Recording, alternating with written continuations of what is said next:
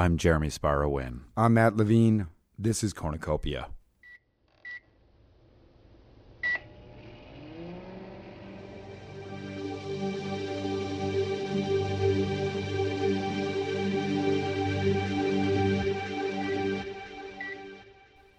There was an actual fountain inside the Fountain of Youth, just left of the door and in front of the small round table where customers would hang out and sometimes play cards with the owner. But in 1987, the store was suddenly too small. Biodegradable diapers were the hot new thing on the market, but they demanded space like nothing else, and so the unthinkable happened.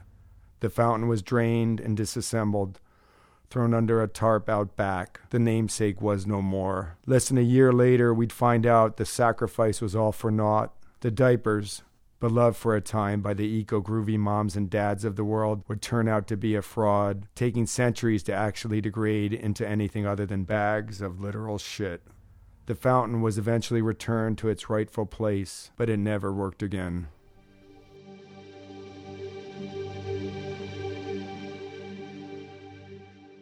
There's a lot of crap out there in the grocery aisles, but there's a special kind, too. Call it bullshit, that tries to hide its own stink. It hides behind all manner of aspirational claims natural flavorings, free range, cage free, locally sourced ingredients. We're meant to take these claims as signifiers of some sort of greater value held in the products emblazoned with them. But how are we to know? If we choose to, how are we to know whether or not the things we buy really are better for ourselves and the world around us, or whether their claims are just piles of words meant to cover up some ungodly stink? In this episode, Matt and I take a flamethrower to the camouflage. Episode 2 The Forest of Illusions.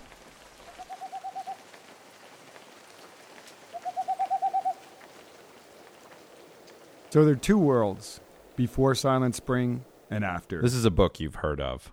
It was written by Rachel Carson, a biologist, and published in 1962. It's like the book on environmentalism, the Genesis. Before it's published, there's no real movement, at least not in the way we know it today.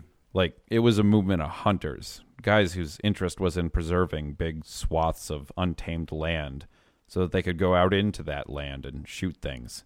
That's not to say that this is bad.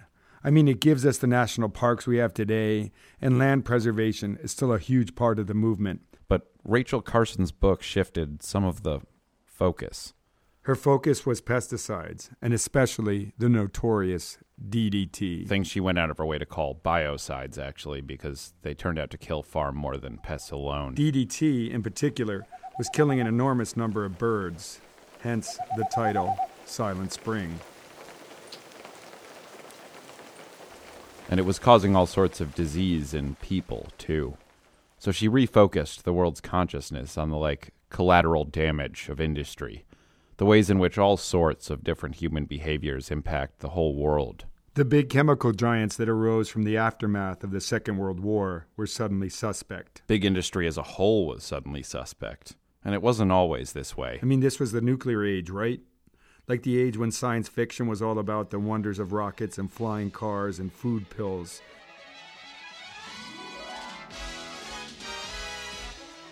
Rachel Carson brings this thinking that, hey, maybe we shouldn't just trust companies like Monsanto and Dow to do the right thing in the face of enormous profits. And of course, these companies would reply in kind. Monsanto even went so far as to release a response called the Desolate Year. It attempted to alarm the public through a morbid depiction of a world racked by famine and disease because it had refused to embrace their chemicals. And while many of these practices indeed have gone on to increase yields, they would also give rise to things like monocultures, environmental contamination, and the other impacts we see today from high intensity, high yield farming. Still, industry would have trouble defanging Carson. The resulting outcry from Silent Spring would knock down a thousand dominoes that would spread throughout the world. It would go on to galvanize a nascent grassroots movement into a real uprising. One that would go on to force the U.S. to ban DDT, eventually form the EPA, and continues to echo through to today with everything really we know about environmentalism. So without Silent Spring, Al Gore never makes an inconvenient truth. Greenpeace doesn't exist at all. the Lorax never gets published. And some of those dominoes would lead to the natural foods movement. After all, it stands to reason that if the big enemies of the day were the chemical companies and the food and agribusinesses that relied on them, then the best way to combat this was to stop buying their stuff. And in the process, eat healthier, more eco groovy foods. So the early pioneers of the movement sought to transform not only the way food was grown, but how it was processed and also the stores in which they were sold. A whole cottage industry sprang up to serve the folks looking to follow this path. Small and independent stores like the Fountain of Youth, run by hippies and others, and supplied by like minded farmers and early manufacturers looking to trade in simple, clean, all natural. And for a time, this was good. It wasn't until the 70s that big business began to think really seriously about image. An era of consolidation and an explosion in mass media got all these big companies thinking that success depended not just on marketing individual products and services, but on styling a whole identity, something to work as an emotional trigger to combat rising suspicion of large corporate machines. 7 Up would double its sales with its Uncola campaign that promoted itself as a contrast to the behemoths of Coke and Pepsi. Cigarette and alcohol ads would take on a more sultry tone, reflecting the sexual liberation of the day. And car companies would begin delivering messages of freedom and leisure offered by the open road and the power of a V8 under the hood. Oh, my. It's a gorgeous car. What is it? It's a new Charge Dodger. A Dodge Charger 500. Dynamite. Yeah. Hey, these are new high backs, see? Yeah. See how nice they fit? Bet it really rides smooth. Huh, Al? Why don't we find out? 1970 Charger 500. If you can cope with a whole new image, you could be Dodge material. And in food, that image began to take on more and more an implication of products that were fresh, natural, and unprocessed. See, the natural foods business, much like the computer industry that had been growing largely alongside, was, at least up to this point, more an industry of revolutionaries than entrepreneurs. And it was this spirit that big business hoped to emulate. The first big corporate ventures into this world wouldn't happen until the 80s and 90s, and big business took its first tentative steps through acquisitions. Hippie brands like Celestial Seasonings, Cascadian Farms, and Lifestream, which would later become Nature's Path, were snapped up by the likes of Lipton, Welch's, and Kraft. And while these first ventures into the business would prove to be commercial failures, later sold back to their founders, they would herald big changes to come. Starbucks and Whole Foods proved that consumers would pay more for higher price premium products and even stand in long lines to buy them. And as mentioned in our first episode, all this was taking place during a time when food business had begun chasing higher margins. It wouldn't be long before the Krafts of the world took notice, and a great unraveling would begin. The natural foods industry had, up to this point, largely been self governed through the good faith of its players. Controversies came up, but everybody mostly agreed on the same rules. But this very spirit was also a vulnerability. And so when the giants of industry showed up for the game, the small natural food producers would be caught with their heads buried in their own alfalfa sprouts. Unable to do much against these new players with their own sets of rules, ready to wage war on language itself. They would begin a campaign of greenwashing, a perhaps euphemistic term for a whole gambit of marketing practices around claims of eco friendliness and other moves meant to deceive shoppers with implications of healthfulness. This takes many forms, but the most prominent is found on a food's label. A kaleidoscope of claims like all natural and made with, as in made with real fruit, were and still are essentially unmanaged. And so big companies are free to waltz into the marketplace with all sorts of good sounding but increasingly meaningless assertions. Watering down more and more terms that had once upon a time held actual meaning. So then, what of regulation? Well, let's just look at Tyson. Tyson Foods, that is. In 2007, the company began telling their shoppers that their chickens were raised without antibiotics. And well, they're this enormous company, the world's largest meat processor. They pulled in over $10 billion in 2015. And like all huge companies, they've got lawyers and lobbyists second to none. And so when Tyson says their chickens are made without antibiotics, that claim is made with the thinking of an attorney. Or in other words, Bullshit. Eventually, it would come out that actually they had been using antibiotics all along. Lacing chicken feed with bacteria killing ionophores. Tyson would claim these weren't actually antibiotics, but they fit the definition to a T and were even shown to be producing resistant bacteria in cattle. This claim would be struck down by the FDA, but it would be replaced by a modified claim stating that they were raised without antibiotics that were used in humans. And while that claim is technically true, the next part of their argument gets weird, even metaphysical, because they ask the question Is an egg a chicken? Is an egg a chicken? Is an egg a chicken? Yeah. Tyson was actually using a second antibiotic all along called gentamicin, but they didn't use it in the birds themselves, but introduced it to the eggs just before they were hatched. So, though they have an antibiotic circling through their system, those chickens haven't technically been administered antibiotics themselves. Because they were given eggs. Which aren't themselves chicken. Or at least not yet, because they're sort of. Sort of a pre chicken. So Tyson argues that when a bird hatches from an egg, it's a new thing. Its nature is somehow fundamentally changed. So, like, they didn't raise any chickens with antibiotics because hatching an egg isn't part of raising a chicken. It's kind of like if you ask your partner if you can get a dog and they say no, so you go out and get a puppy.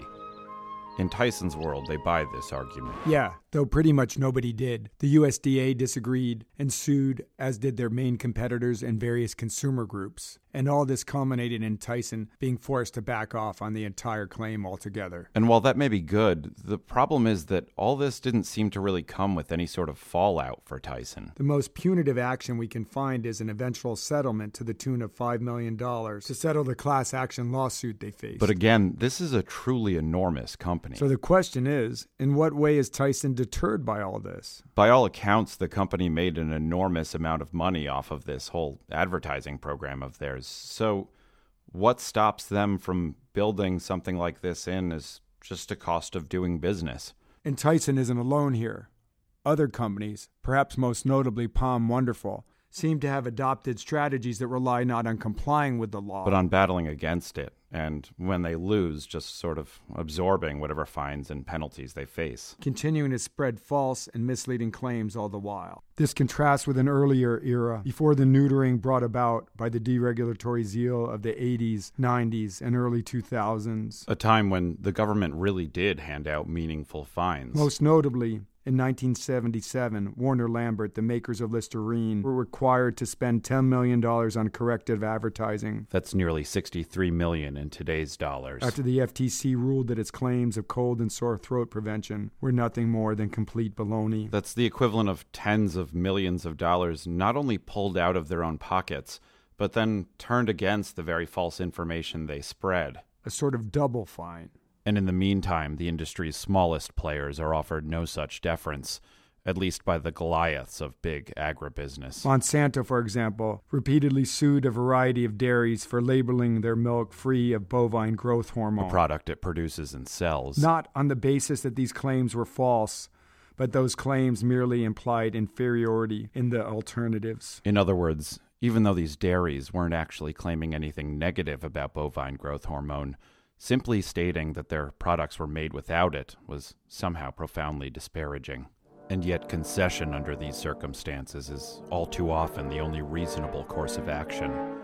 After all, who has the wherewithal to withstand an onslaught from one of the world's biggest, most powerful, and most aggressive corporations. And even here, it would turn out that there is indeed reason to suspect that RGBH is harmful to human health. It continues to be banned in the EU and around the world and has been linked to numerous maladies through scientific studies. Today, it is only used in a tiny handful of dairy suppliers, even in the US. So, how did it get this way? I mean, the government already has the tools it needs. FDA, USDA, FTC. This enormous bureaucracy, all meant to just sort of keep businesses from doing whatever it is they want. Look at it this way We all know the financial industry holds enormous sway over our politics, and yet food retail and food services sales account for around $5 trillion. That's about $2 trillion more than finance, insurance, and real estate combined. And this doesn't account for every part of the economy that has a direct hand in producing our food. The food industry accounts for 10% of our employment and 12% of our spending. With the vast majority controlled by a tiny number of food giants. And the amount of money these players have driven into lobbying over the past two decades is truly staggering. Add everything up from agriculture to food services and grocery to the chemical companies that supply them. And we find a lobby that is easily one of the nation's most powerful. And while the spotlight tends to focus on the efforts of bankers, the fossil fuel industry, and the gun lobby, the food industry pulls the strings of government with equal tenacity. Just look at the battle over added sugars. A 2014 proposal by the FDA would have mandated the companies state on food labels when products contain added sugar. And this doesn't come out of nowhere. As it turns out, there's quite a lot of sugar being added to our foods. And oftentimes it's found in places where you wouldn't necessarily expect it. Things like fruit juices, breakfast cereals, bread, granola, tomato sauce, canned soups, crackers, and even dried fruit. And so there's a huge number of shoppers out there who are purchasing foods that would traditionally be healthy, but as it turns out aren't because I mean I mean, who expects dried fruit of all things to contain added sugar? And so this should have been a pretty uncontroversial thing, right? Like where's the harm in this? And yet, this was met with an onslaught of industry lobbying and outrage. They would claim that an added sugar label would sow confusion among shoppers, that it would be too difficult to understand. And while this seems absurd on its face, the pressure would prove to be too much. And so the label was killed off, replaced instead by dietary guidelines that recommend that people get no more than 10% of their daily calories from sugar. And this isn't the only way in which these guidelines have been manipulated. As it turns out, even better than being above the law is to be the law itself. And so industry has spent decades working its way into the halls of power. Many of the very same people charged with regulating the nation's foods are all too often selected from the same companies they're meant to police. Advisory panels are rife with allegations that they are staffed by industry insiders, and at least one Obama appointee, Michael Taylor, a man who spent decades making a career of variously shifting between Monsanto and the government, serves as deputy commissioner for food safety at the FDA.